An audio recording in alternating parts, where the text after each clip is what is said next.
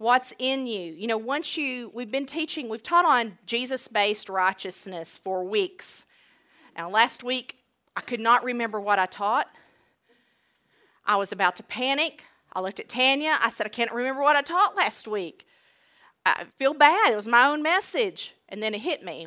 We were iced out last week, and I didn't teach last week. So Tanya and I were both relieved. We were high fiving each other. We both had not lost it, and, and we were excited. And the week before that, John ministered. But other than that, we had been, I think, three or four weeks on Jesus based righteousness, the gift of righteousness. And once you get a grasp that you are righteous because of Jesus, and that it's not just dependent on your works, but your works come out of you being righteous. The next thing that happens is you want to serve. Because all of your disqualifiers that you had in your head of why you can't help in the church suddenly been removed. And so then people are like, I'm ready to roll. I mean, I'm ready to do something in the body of Christ. And so that's kind of what we want to cover tonight is your desire to be used by God. So with that, we're going to read a lot of scripture in 1 Corinthians chapter 12. So if you'll turn there, for those of you on a device, I'll be reading out the NIV. I know, I do it just for you, Billy. You know, and it just amazes me how God brings people into the church, into the body of Christ that we serve here with gifts and talents and and since Billy's mouthing up here, um, you know, she came in and, and it. If you ever walk into her house, you'll just know this girl can decorate. She can make out of junk. You love to junk. Junk's a legal word. Junkin. It's in the eye of the beholder she can take this stuff and she can put it together, and it is so cute. And if y'all have noticed, our foyer right now is is decorated, you know, for Valentine's Day, and it's just little things here and there, and she just puts it all together. And if I put it out there, you wouldn't even notice it.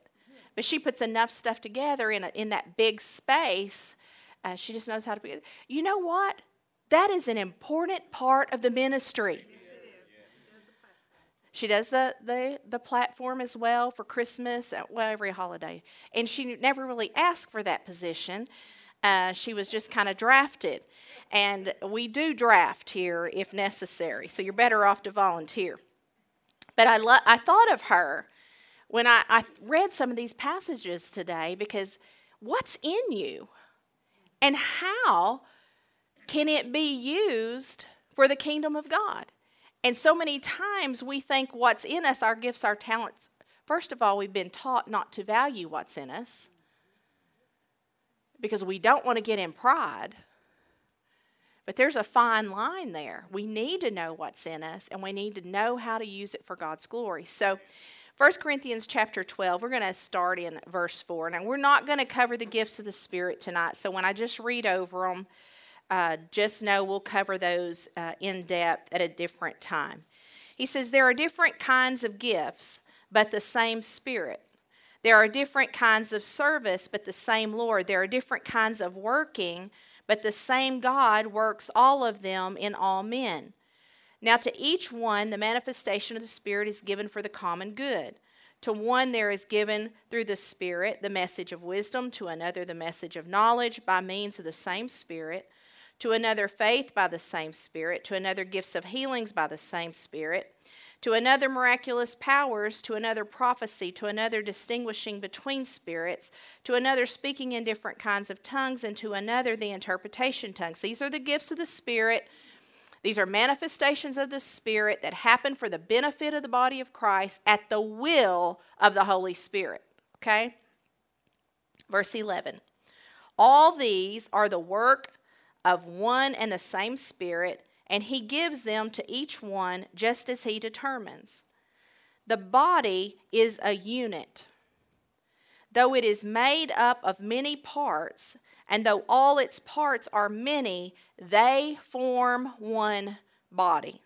So it is with Christ. So each one of us is gifted in different ways, but yet it's by the same Spirit. It's by the same God, it's, it's for the same purpose, but we're different. For we, verse 13, were all baptized by one Spirit into one body, whether Jews or Greeks, slave or free, and we were all given the one Spirit to drink. Now the body is not made up of one part, but of many. If the foot should say, Because I'm not the hand, I do not belong to the body, it would not for that reason cease to be part of the body. And this is this is the trouble with people because I can't teach like so and so, or because I can't sing, if I, what was the joke Ken told? Uh, because I can't sing like Tina, you know, you think that your part is not important. No, you're just not the foot. You're just not the foot. But you can't say you're not part of the body because you are part of the body. And that's what he's trying to get across here. Every single one of us are important in the body of Christ and have a part to play. Where did I get to? Verse 16. And if the ear should say, Because I'm not the eye, I do not belong to the body, it would not for that reason cease to be part of the body. If the whole body were an eye, where would the sense of hearing be? You know, if, if everybody was Wes, somebody's not needed. We got a Wes. We got a Wes. We don't need another Wes. You got a Susan. You don't need another Susan. You probably don't want another Susan. If the whole body were an eye, where would the sense of hearing be? If the whole body were an ear, where would the sense of smell be? But in fact, God has arranged the parts in the body. He picked you and put in you for his use what he put in you because he needed it. No matter what, no matter how insignificant you may think that is, God needed it or he would not. And that's what I love about these baby dedications. You know, when we're dedicating a baby, we always mention what God has already put in them and that the parents would have wisdom to develop that and to bring out those gifts and talents for the for the kingdom of God because you were born with something that God needed. God has arranged the parts in the body, every one of them, just as He wanted them to be. Verse 19. If they were all one part, where would the body be? As it is, there are many parts, but one body. The eye cannot say to the hand, I don't need you, and the head cannot say to the feet, I don't need you. On the contrary, those parts of the body that seem to be weaker are indispensable. And the parts that we think are less honorable, we treat with special honor. And the parts that are unpresentable are treated with special modesty. While our presentable parts need no special treatment. But God has combined the members of the body and has given greater honor to the parts that lacked it, so that there should be no division in the body, but that its parts should have equal concern for each other. This is the beauty of the body of Christ that we should have equal concern for each that we should honor each other's parts in the body.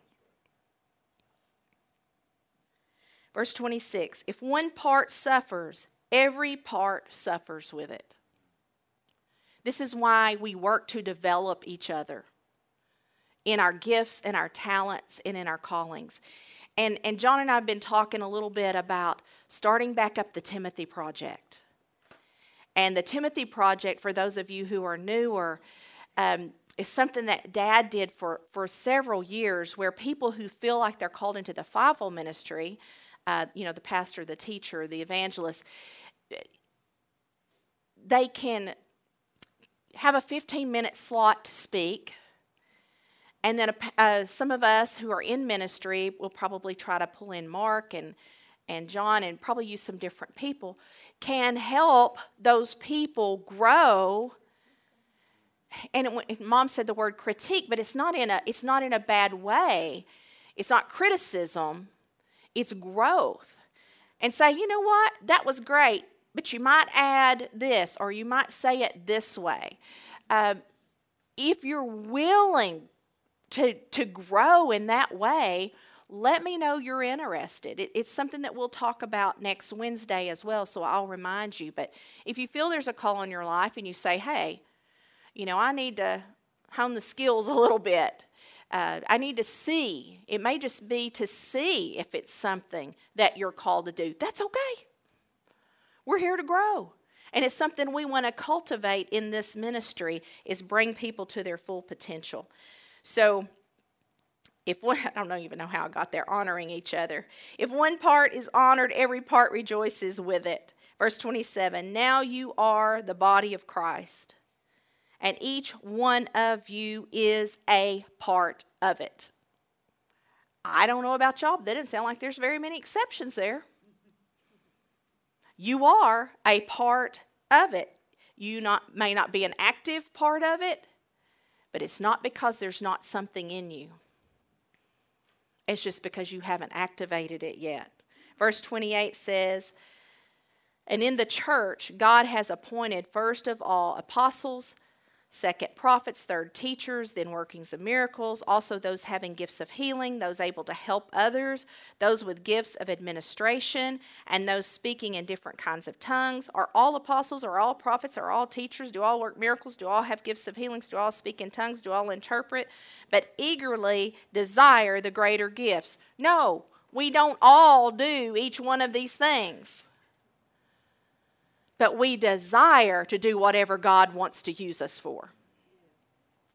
God has put something in you, He's graced you, He's put His favor on the gifts that are on the inside of you, and discovering and cultivating what you can do, what's in you, is what's going to bring you joy and satisfaction.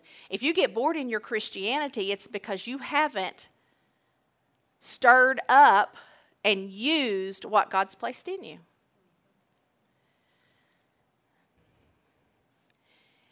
What we have to remember is that we want to grow into our gift.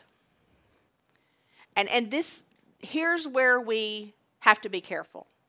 Because when we know what our gifting is, sometimes the waiting part is difficult.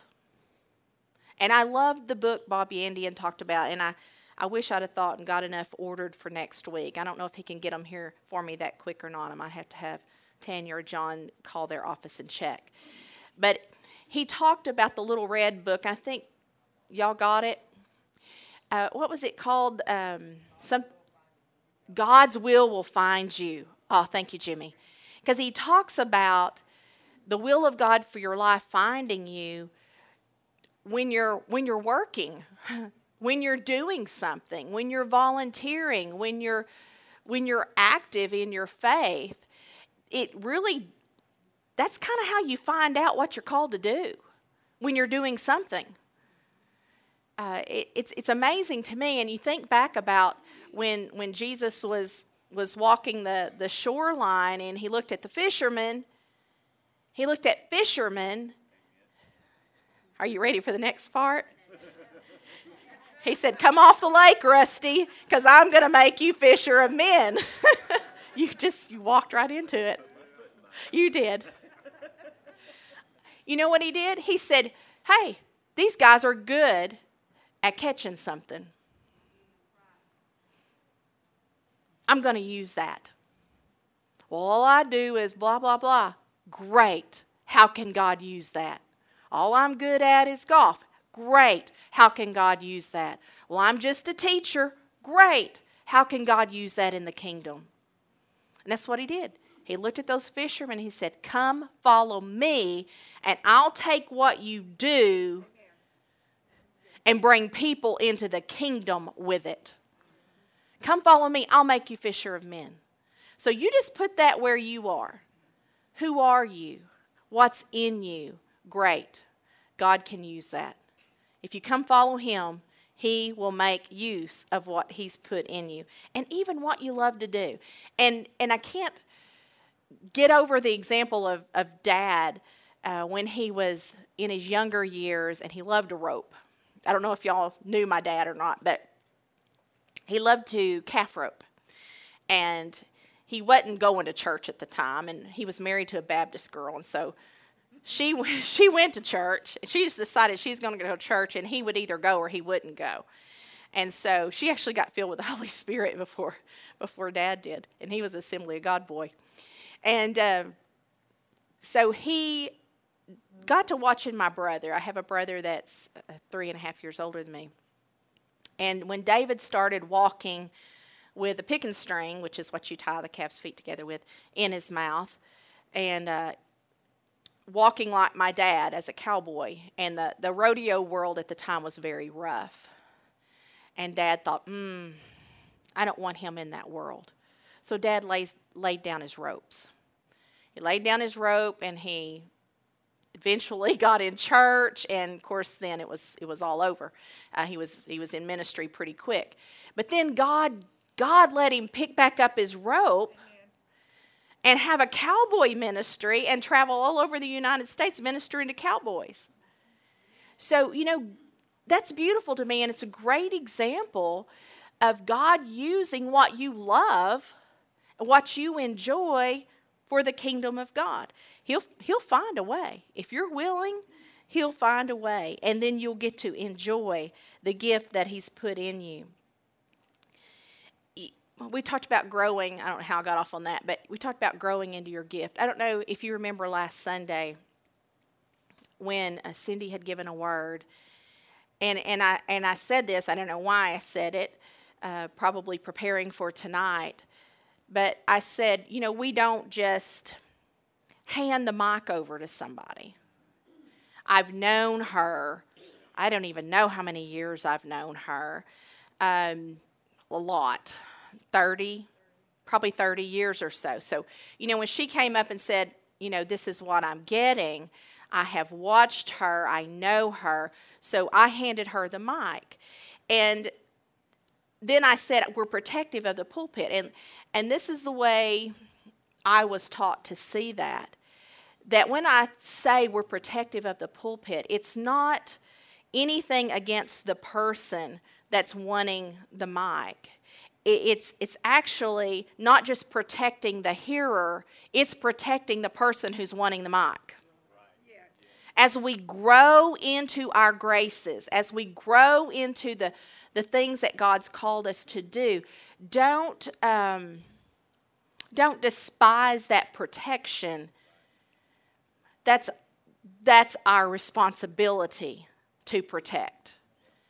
And so, anybody that you see with a microphone, uh, to the best of our knowledge, uh, you know, we've watched and, and protected.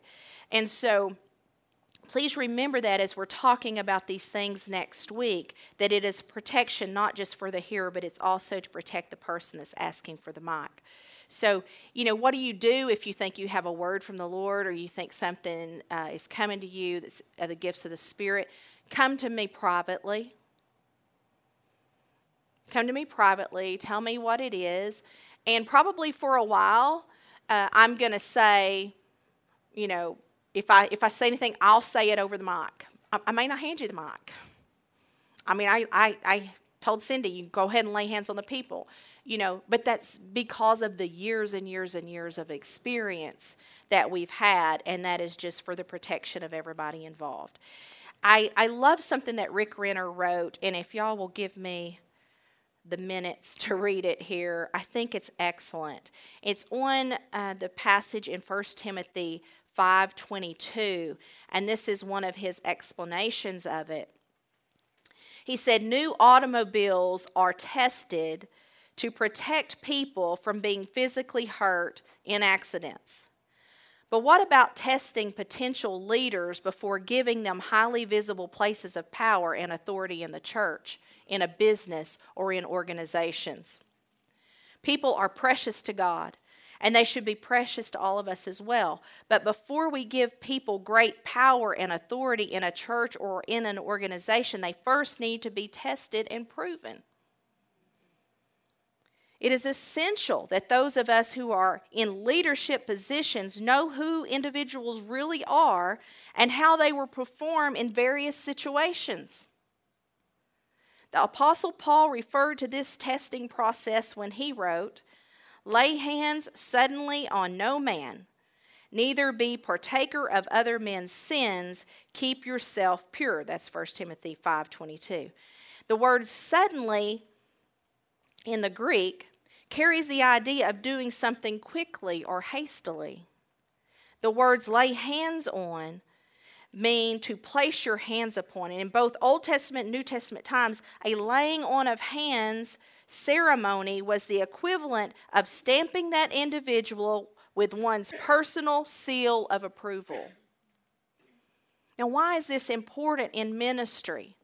That we know how a person will, to the best of our ability, know how a person will be in situation and circumstances. Because if if I have you up front with a microphone, or I have you in a position in a youth group or in a classroom, the people of the congregation assume that you are safe. Now you know why we're careful. To the best of our ability. Because people say, well, he's an usher. He's, he's working with the youth.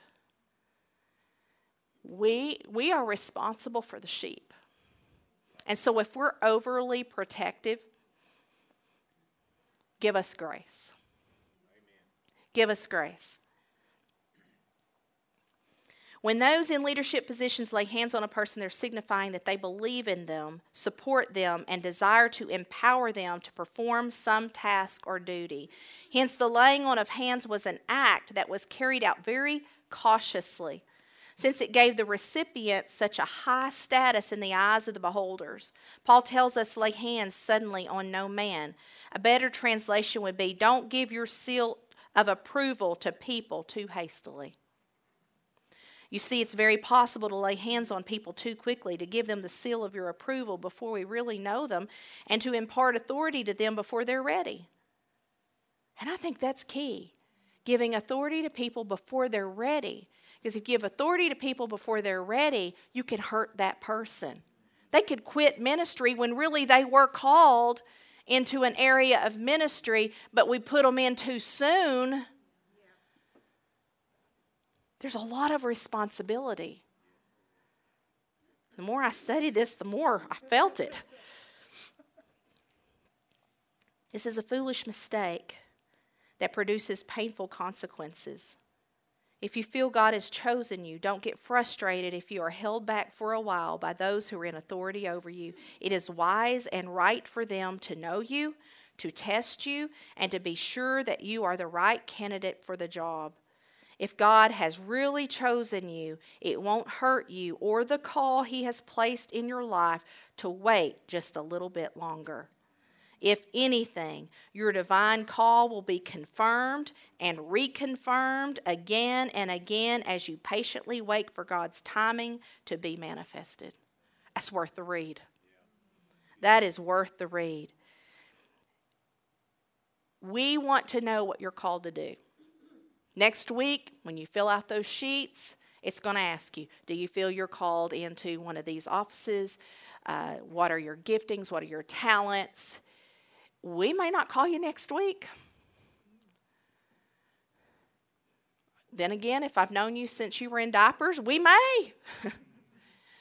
and there are some things that it's easier for, for us to use people in more quickly. Don't be let down to serve in other positions while you are, and I, and I do not mean this negative, tested and proven. That's a good word. That's getting a passing grade, going to the next level. It's a good thing. It's a scriptural thing. It's a godly thing. And so, even though this is tough to talk about, I want, to, I want us to have an understanding. We don't make a place for ourselves, God makes a place for us. Let God exalt us. I put down a couple of scriptures along those lines, one being 1 Peter 5 6. And I just kind of picked out the one verse, but you can read above and below later. 1 Peter 5 6 out of the King James says, Humble yourselves, therefore, under the mighty hand of God, that he may exalt you in due time. We let God bring us to a place.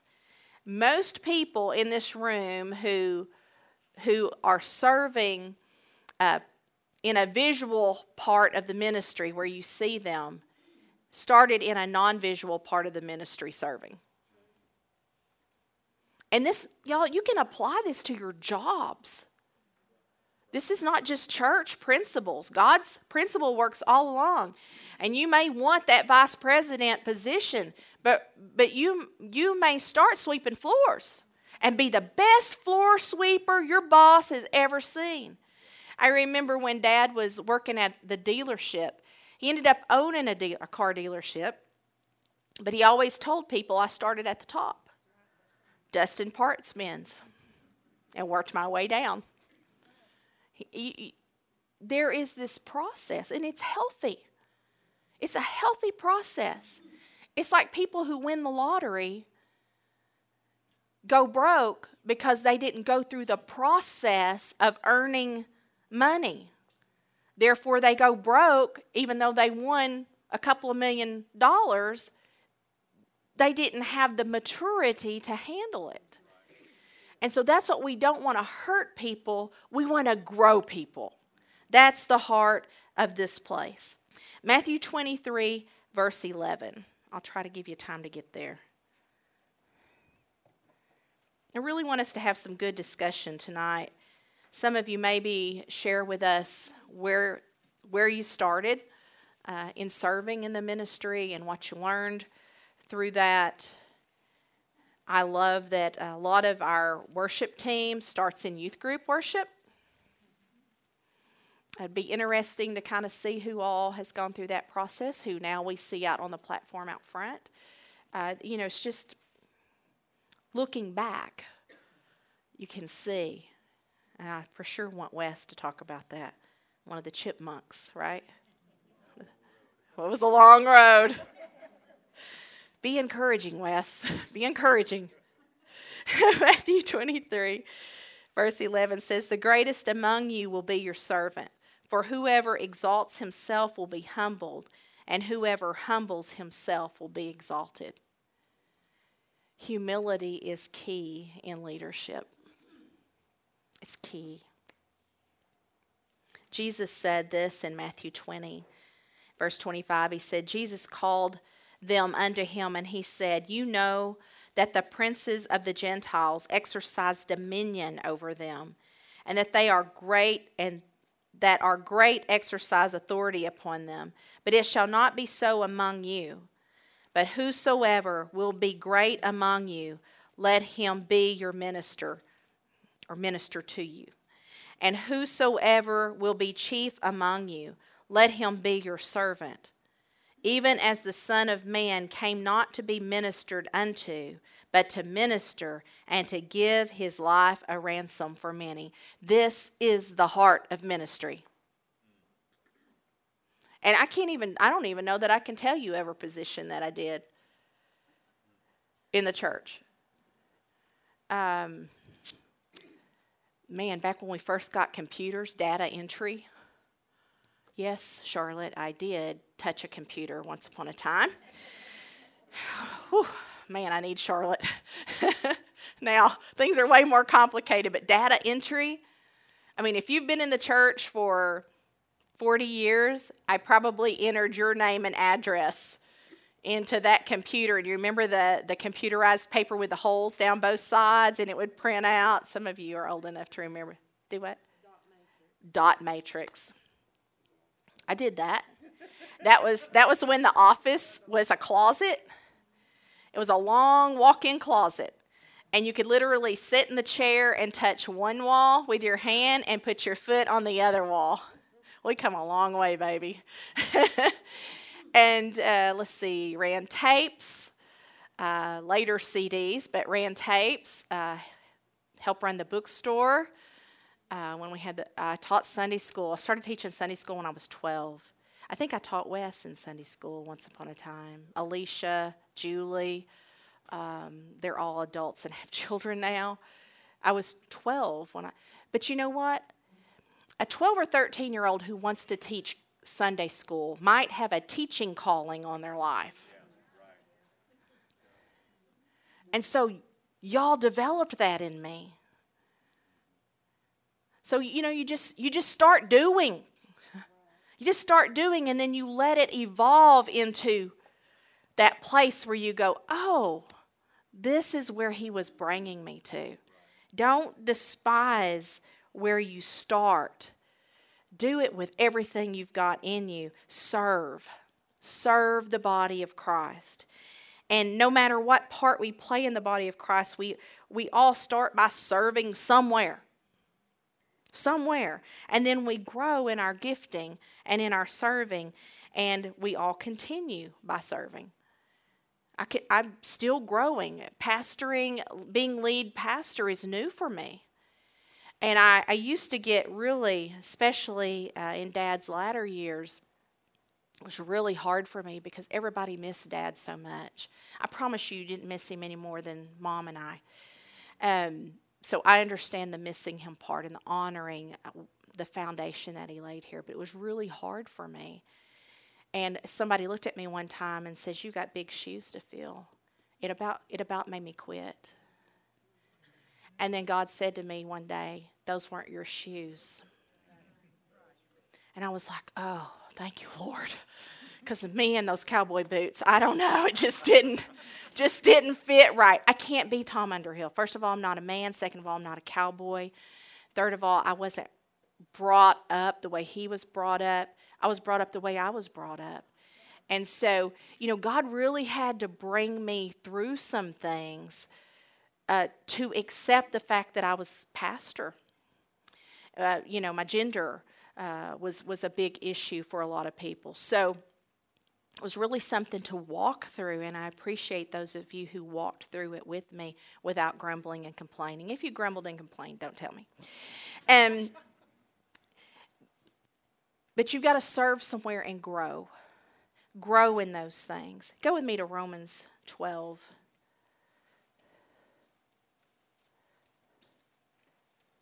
Some of you didn't think you would be here because I was a woman, and here you are.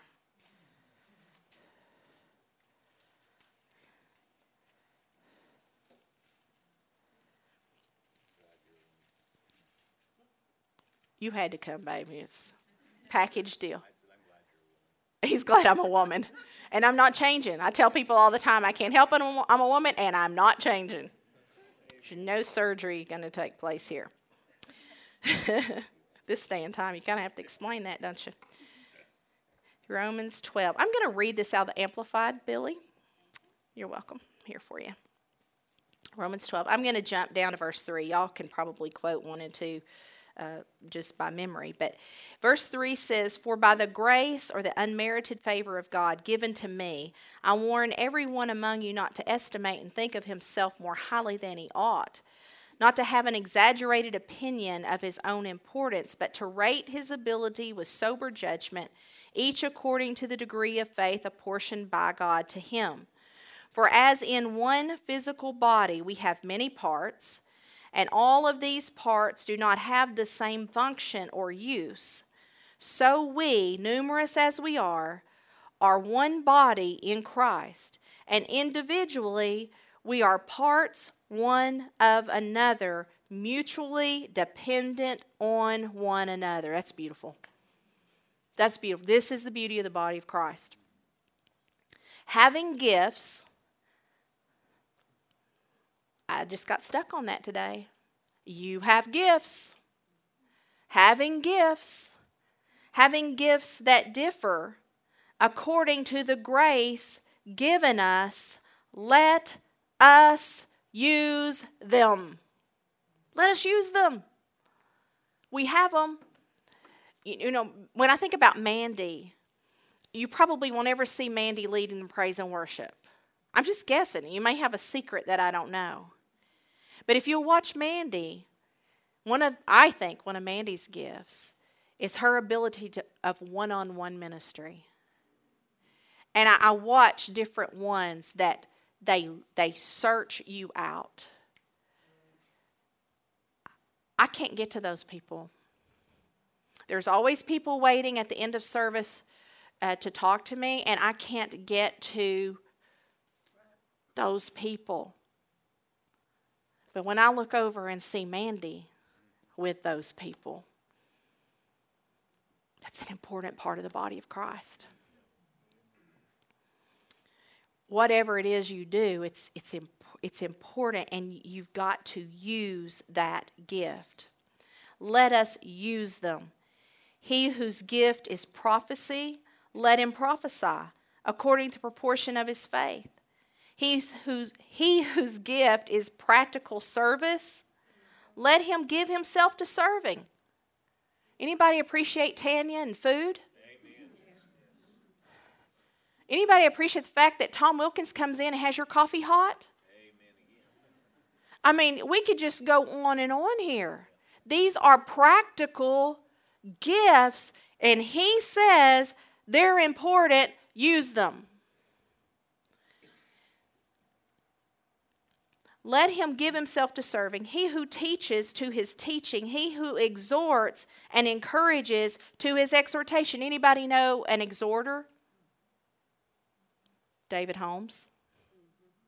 You're, he, you're an exhorter.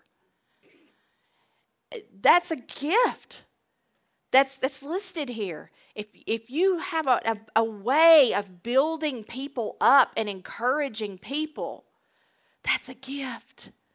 Use it in the body of Christ. He who contributes. You got money? You got money to give? You're listed. Use it. He who contributes, let him do it in simplicity and liberality. He who gives aid and superintends with zeal and singleness of mind. Those people tend to be called bossy. They're, they're always telling you what to do. It's a gift. Do it with zeal. and can I give a great example here? Debbie. She bosses, you, you do, you boss us all around it. Debbie, it's a gift. It's a gift.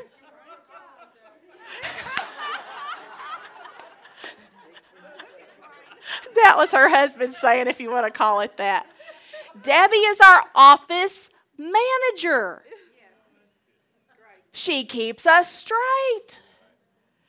She she and sure we all give her looks sometimes like you know? Yeah. I'm probably worse than you some days. But you know what, Debbie? You're a gift.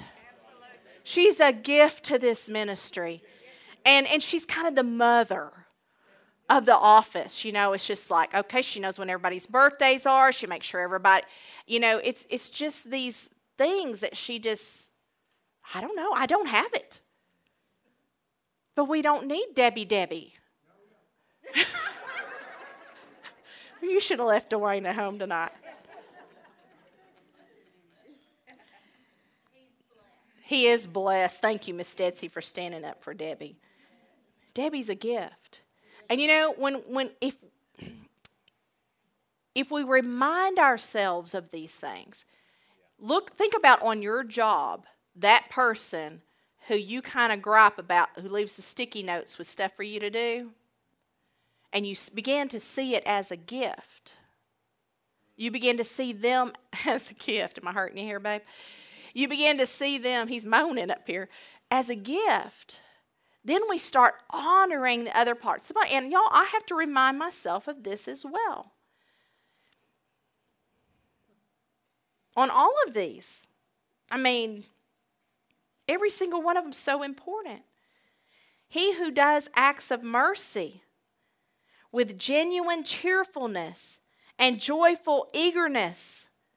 Let your love be sincere, a real thing.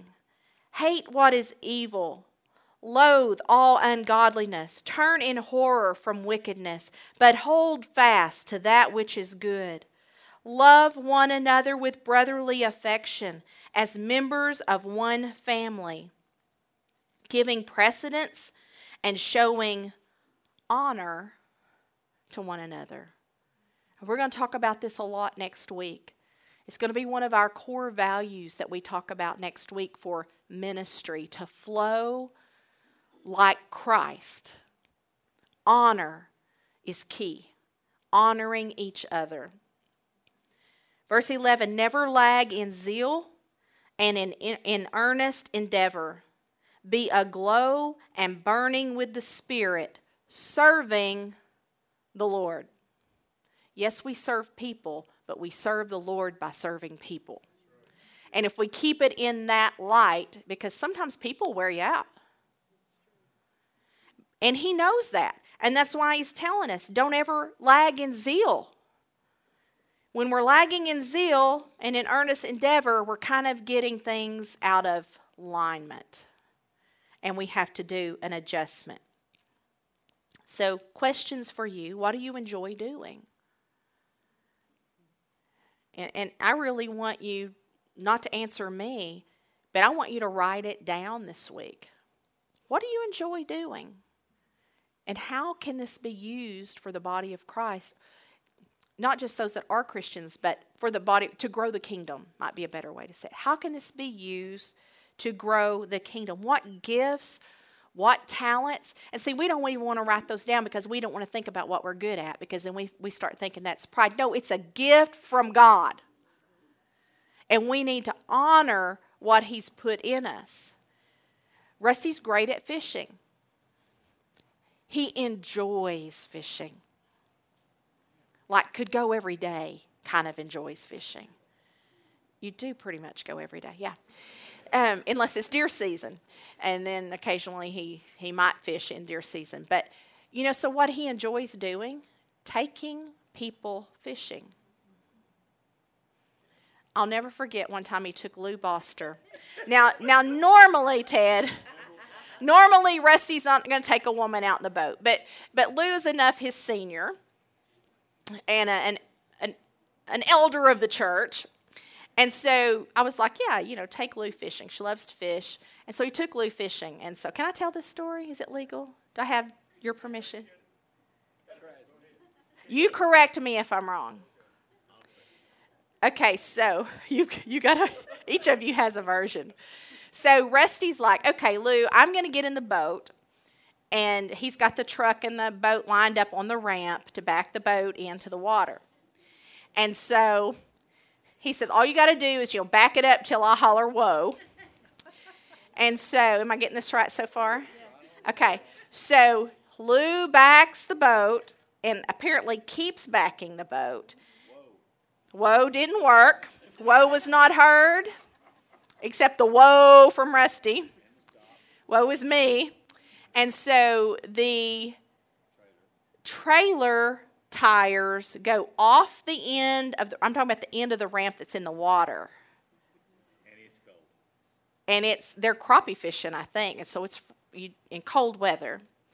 And so Rusty has to get in the water, pick up the trailer, and this is a bass boat. Trust Lou not to go backwards while he's behind said trailer in the freezing cold water, and then he still took her fishing in the cold. That's a gift of God. Did I get it? Did I get it fairly right, Ted? Anything you want to add? That's the way you heard it. Okay. Oh, she didn't like it when she, when he threw a fish back. Yeah. Um, God can use that. God can use that. So don't discount and say, well, that's just fishing. God can use that. You can minister to people with this.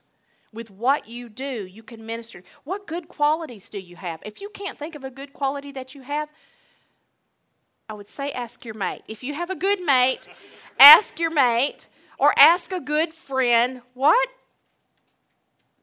what do you think my good qualities are? Because you need to know. Because those are gifts and abilities on the inside of you, and you need to be using them for the kingdom. 2 Timothy 1, and we'll close with this one. Wow, I was kind of long winded. Um, and then y'all can get ready to talk, whoever's the roaming mic. 2 Timothy 1 5. Paul is speaking to Timothy. Timothy's a young minister, and the church is under great persecution. And I mean, we don't know what great persecution is compared to what these guys were experiencing. Was it Nero? Is that who was, I think, at the time? And they were persecuting the church. So Paul is writing Timothy to encourage him. And he said, I've been reminded of your sincere faith, which first lived in your grandmother Lois and in your mother Eunice. And I am persuaded now lives in you also. You see how he watched his growth and it gave him faith in him? For this reason, I remind you to fan into flame, that means to re enkindle, the gift, the endowment of God which is in you. It is in you. There is a gift in you, and it is our responsibility to re, right, Stephen? Rekindle what we know is in us and to not let it die down.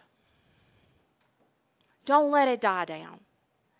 Re enkindle the gift or the endowment of God which is in you through the laying on of my hands, which is when Paul laid hands on him. For God did not give us a spirit of timidity.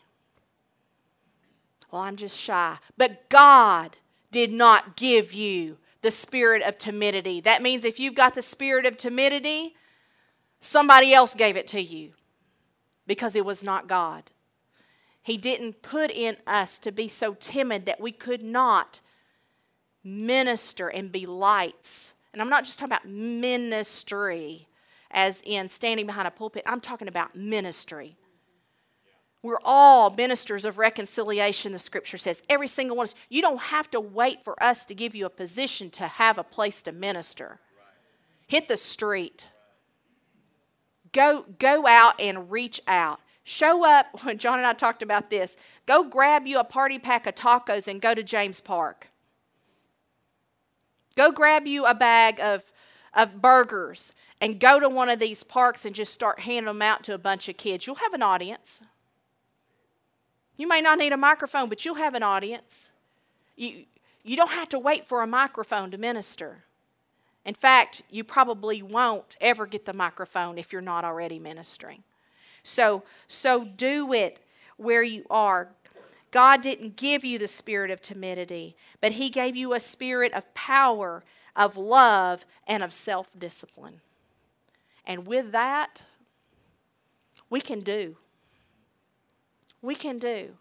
And I believe every single one of us has something. I totally believe that every single one of us has abilities, gifts, talents, qualities that are not being used yet.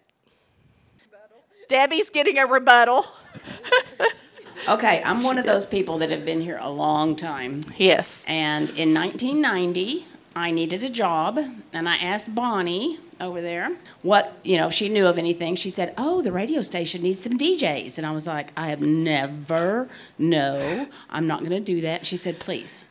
So I went to the station manager at the time and read on the air or something, and he said, Oh, that's great. So I started out as a morning DJ back when you didn't have a computer. You had to be here physically, do everything. Yes and that was in 1990. By 1999, after going through four or five different positions in the church, I guess they saw how bossy I could be. so in 1999, I was the office manager. So, you know, it's it was a long process. I yes. didn't know I had any gifts. I didn't know that I was bossy, but apparently everybody else did. and it's a gift. Don't forget that part. Thank you. Remind me. Remind me tomorrow. I won't be here tomorrow. Debbie keeps us straight. And, you know, not everybody wants to be mothered, but sometimes we all need it. And so, you know, I ask forgiveness now for any time I didn't receive the bossiness appropriately. Yeah. Uh, even before COVID, the church was suffering because of social media and people sitting home uh, watching stuff on TV. what if Kenneth Copeland or, you know, Jerry Savelle or some of them stayed home, watched social media instead of going to church and being involved and, and getting to the ministry where they're at? That's Uh, true. s- Since COVID, it's even worse. How many talented people are, are sitting where they shouldn't be and aren't in church fulfilling the roles that, that God placed in their hearts to do? That's right. It's so true, Brad. And people will say, well, I don't need church. I go to church online. But the church needs you. You're holding back your gifts. And that is such a great point. Thank you. We started ministry back oh, when we get born again. 79, we got here in 80. House of Praise, painting bathrooms. Hmm. Went up through the different children's church Uh, on, on up. So, you know, but there was not any less joy in painting those bathrooms Right. than there is in what I have done since then. Right. Because, you know, it's, it's just It's a growth. thing. Huh? It was growth. And, and, and, you know, the anointing is on you to do whatever it is you're doing. That's So good. you can praise God and have fun painting behind commodes with your head down in the toilet. You know, you can do whatever it- it is when the, you're graced to do it. That's So the grace of God. That's good. Yeah. Very good point. You know, I'll be 83 before long, but the calling is without repentance. That's right. So what you're, what I was am called for that with that anointing, it may change. And since Tom left me and went to heaven, uh, my calling has changed. But the Lord spoke to me, and I'm loving, absolutely loving this. Um, he told me because I was going to be by myself with my caretaker that's behind the thing there. Bossy. My she boss- calls me bossy, boss. but I'm a gift. She's a gift, and I'm your gift. But anyway, um, the Lord specifically spoke to me because I'm a lover of people. Yes. My brothers and sisters, we all love people. Praise God, and I feel like that's a calling within itself. I don't care what you do to me, I'm going to love you. But he specifically told me that my home would become a filling station for women. Mm-hmm. And those words, filling station, I couldn't get away from. Well, I started charting my course, mm-hmm. and I've already started doing that. And I'm telling you, I'm having so much fun with these women that he's placing on my heart to have to my house. It's fulfilling. He's fulfilling that. So the mm-hmm. anointing is still there, is what I'm trying to say. But what I do may change. Right. That's right. It's a I'm good not point. a pastor's wife anymore. Yeah. I am a pastor's mother. Yes, you are. I could say a lot there. but anyway, it's important. And another thing, while I have the mic, uh, you were talking about people that come to you with, we should do this and we should do that, and we don't, you know, we listen. But never shall I forget when this particular person came to Tom 20 years or so ago and said, God told me we needed to build a big swimming pool for the church Olympic size. an Olympic sized mm-hmm. swimming mm-hmm. pool for the church. So he listened, but you'll notice there's no swimming pool. That's right. a lot of people have a lot of advice for ministry. You just got to make sure it's from the Lord. Well, the the start now, um, I say lower, because it's not lower. I mean, because everything, like you said, everything we do is so important. I mean, Yep. my pinky toe may not seem relevant, but I want it. Yeah, if you hit it on the bedpost, you realize just how important it is. People always say I don't speak in tongues. if you if you hit your pinky toe on the bedpost, you you probably can get filled quick. But this is always a passage that um, that helped me, and maybe not all of it is relating to it, but there are parts of this that really helped me, especially when starting out um, what we call in ministry or in helps.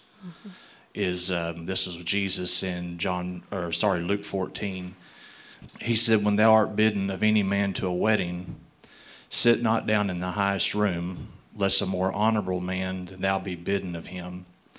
And he that bade thee and him come and say to thee, Give this man place, and thou begin with shame to take the lowest room.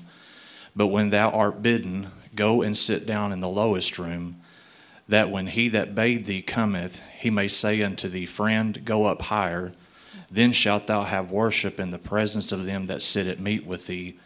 For whosoever exalteth himself shall be abased, and he that humble, humbleth himself shall be That's good. exalted. So I'm not saying a false humility, but Right. uh, I think that one of the keys, especially if you're interested in ministry, is showing that you are willing to do whatever. Yes. That's a huge thing for me, especially Yes. because, well, if you start out ministry, especially smaller churches, you did You did it all. did it all, and that's when, just like last week, Jody had a problem with the toilet. Well, I was elbow deep. Um, but you know what? A lot of times I looked at that and I said, you know, this is easier than sometimes standing up in front of everybody bearing your heart. That's true. Uh, That's true. You know, because it seems glamorous, but Yeah. I'm telling you, there's a lot of times when you go home and you know, Yeah. the ride home is a rough one Yeah. sometimes. But you know, there I remember Keith Moore talking about that as he said, you know, I've looked out my window a lot of times, and he said, you know, digging a ditch would be a lot easier than what I've got facing me right now. Mm-hmm. But doing those things uh, and realizing that I am a very intricate part of what is happening here. Just I, I mentioned so many times about the camera. Yeah. I mean, that's Running where I got started yeah. was running the camera, and but I was I thought that was big. That was a big deal for me because you know at our church, nothing wrong. I mean, with our church, it was smaller, uh, but we didn't have that. Mm-hmm. And I thought, man, you know, we done reached the big time. We're running camera, you know. But and I look back at that now, now I'm like, man, that's just uh, you can put anybody back there running camera. But um, you know, starting out in those areas, uh, I wrote down something that um, when you were talking was uh, opportunity will find you when you are doing. Yes.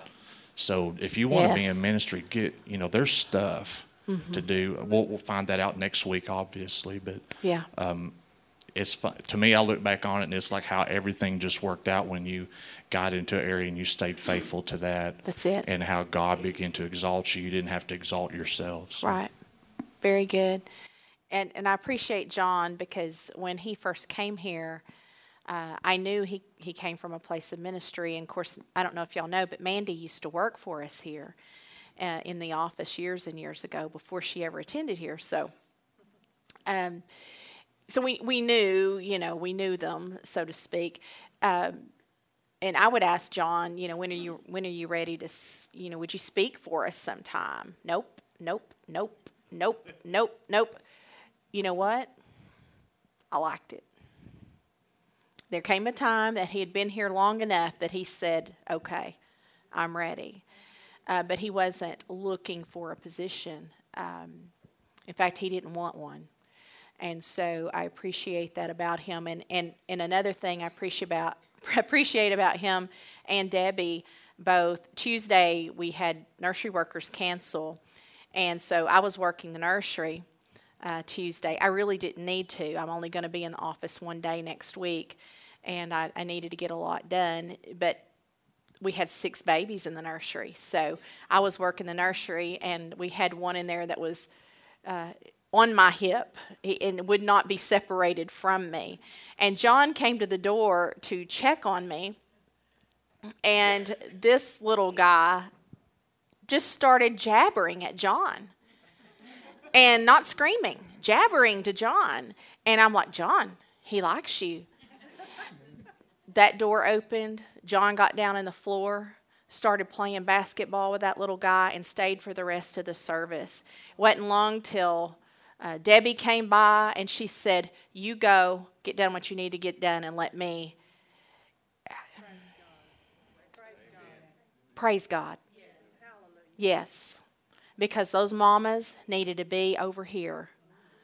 Uh, they need to be over here in ladies bible study and if, if we could swing it buddy if we had to if we had to entertain we entertained. And we ate a lot of goldfish and and uh, goldfish crackers and we had a great time. Ayla jane was in there rolling around in the floor. She was one of the babies and uh, kinsey was in there and uh, we, we had six and we had a great time. But uh, i appreciate people in the ministry who don't say that's not my job I think I've worked the nursery more in the last two years than I have in my life. So, you know, we just do what we need to do for the people to be fed. And I appreciate an office staff that, that's willing to do that. I- I was thinking about um, one of the pastors that I had and how he handled the situation, but I had on my heart um, a curriculum and a program for some young people. And I went to him and I said, somebody needs to do this program. I was not planning on doing that. But his reply to me was, When do you want to start? Good point. And, you know, Yeah. if, if God puts it on your heart, it may be you that Yes. He's calling to do it. Right. That's right. And and have grace with your pastors. Uh, I know, just for example, the the spirit, soul, body balance class that we're having on Thursday nights. If y'all aren't coming to that, it's really it's really been good. Uh, last week was really good. Brenda's doing a great job. The nutritionist that's coming in. Um, she's been wanting to do that for a long time. She's had me look over the materials, and the timing was just, you know, there's a lot going on. And so, you know, just don't get angry and quit because we haven't jumped right on something. Uh, it doesn't mean we don't think it's a great idea. It's timing is involved and staffing is involved. Uh, having people, you, you don't just come in. We, we're running we're running sheets of paper. We're setting up. Got to have sound people, projector people. You know, it, it takes some doing. So don't don't quit if God gives you an idea. Don't you know? Don't get discouraged. Just pray about it and pray for pray for leadership and uh, that that all things can come together to work that out. So I lost you. There you are. Something that's came to me, you were talking about everybody in here being different. You kept going to talking about Rusty uh, fishing, Yeah. you know, in his boat and uh, being fishers of men. This is just all kind of kind of talked to John a little bit during the men's breakfast about it. It, it came to me, and I'm sure he's got ten tackle boxes or more or whatever. But you know what I mean. Uh, Yeah. Every every bait in there is different. Mm-hmm. That's right. But every bait in there has one goal. Yeah, It's all to catch a fish. that's good. Every one of them's a different color. Every one of Mm-hmm. them's a different weight. Every one of them gets fish different. Every one of Mm-hmm. them has a different presentation. That's good. But they're all made with one thing in common, and that's to catch the fish. You just gave him an excuse to buy more baits, and I really don't know that I want to give you the mic again. But that was a great point on the spiritual side. And I'm sure it's the same reason that we women have more than one pair of shoes. Okay, I just want to get that in there. That was a great point, Kyle. I'm just messing with you. Rusty doesn't need an excuse to buy more fishing baits. He has his own Bass Pro. I was never, I don't think I've ever been looking for a position in anything that I've done in church. I started as a helper in children's church. That was my first position. I wasn't looking for that one. Yeah. But I actually was a good excuse not to go into youth group because I was terrified of going into youth.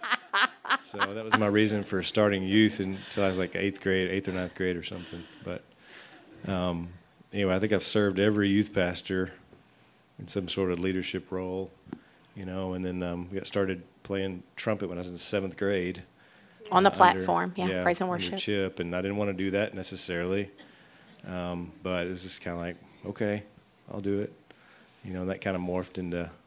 Eventually, I was, you know, writing the trumpet music, and then I was organizing the the band, the whole band with the chord sheets and everything, and then it just kind of one thing led to another. I wasn't looking to be the worship pastor, and Yeah. until Bonnie asked me, and I was God like, told? Bonnie.